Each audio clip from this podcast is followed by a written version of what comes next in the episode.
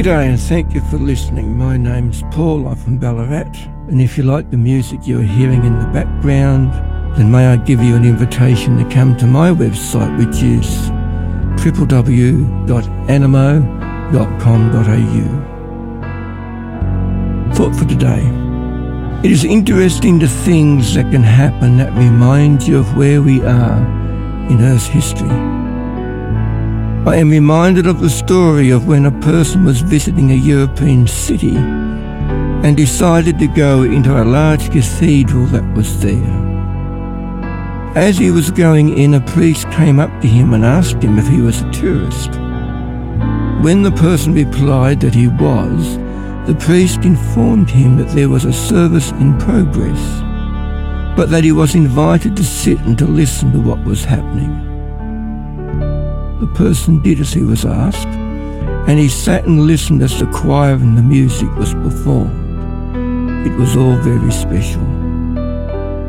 After it was all over, he stood up to go out and looked around to see how many others were also sitting in the church.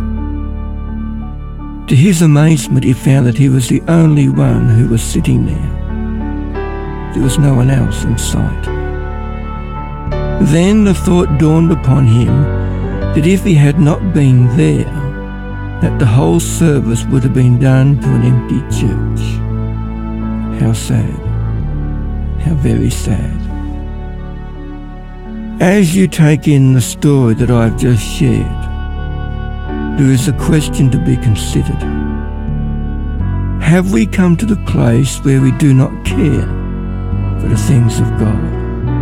Have we come to the place where we would rather be enjoying the pleasures of this world rather than to sit at the feet of our Creator?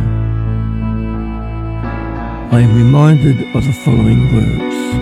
In 2 Timothy chapter 3 verses 1 to 5 I read, This know also that in the last days perilous times shall come. For men shall be lovers of their own selves, covetous, boasters, proud, blasphemers, disobedient to parents, unthankful, unholy, without natural affection, truce breakers, false accusers, incontinent, fierce, despisers of those that are good, traitors, heady, high-minded, lovers of pleasure more than lovers of God, having a form of godliness but denying the power thereof, from such turn away. What do we see in these words? The truth is that people are more interested in the things that bring fun rather than consider the things that really matter. And one of the things that really do matter is that we know the one who made us. Let us consider the following thought. What is it that can bring to us eternal life? Is it the amusement park or the Word of God? Does this then mean that we are not to have any fun at all? No.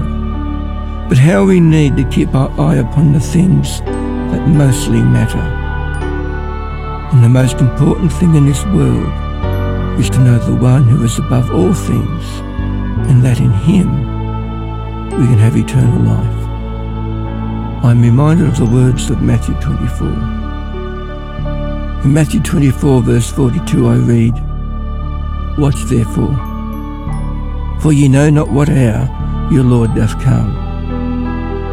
In Matthew 24, verse 44, I read, Therefore be ye also ready, for in such an hour as ye think not, the Son of Man cometh my friend, how we all need to keep our house in order, and that we are ready to meet our Maker when He comes. And you too can begin that process today, even today, as we pray. Dear Father in heaven, how we all need to take the time to be ready to meet with you. For you are the one who alone can save. You alone are the one who gives hope to a world gone wrong. And so teach us to commit our ways to you all the more at this time. In Jesus' name we pray. Amen. Thank you for listening. Take care out there. And until next time, may God keep you safe in his care. Bye for now.